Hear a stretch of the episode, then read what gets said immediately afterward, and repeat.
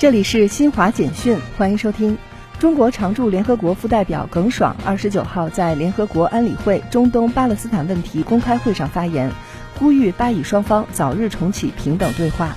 耿爽说，中方呼吁有关各方，特别是以色列保持克制，立即停止敌对行动，避免局势轮番升级。巴勒斯坦总统阿巴斯在第七十六届联大一般性辩论发言中表示，愿意着手解决划界及最终地位问题，希望巴以双方以此为契机，持续积累势头，逐步重建互信，坚持和谈战略选择，早日重启平等对话。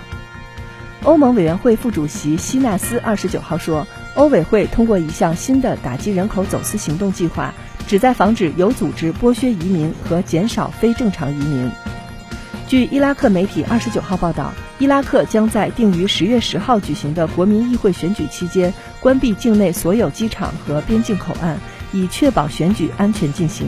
以上由新华社记者为您报道。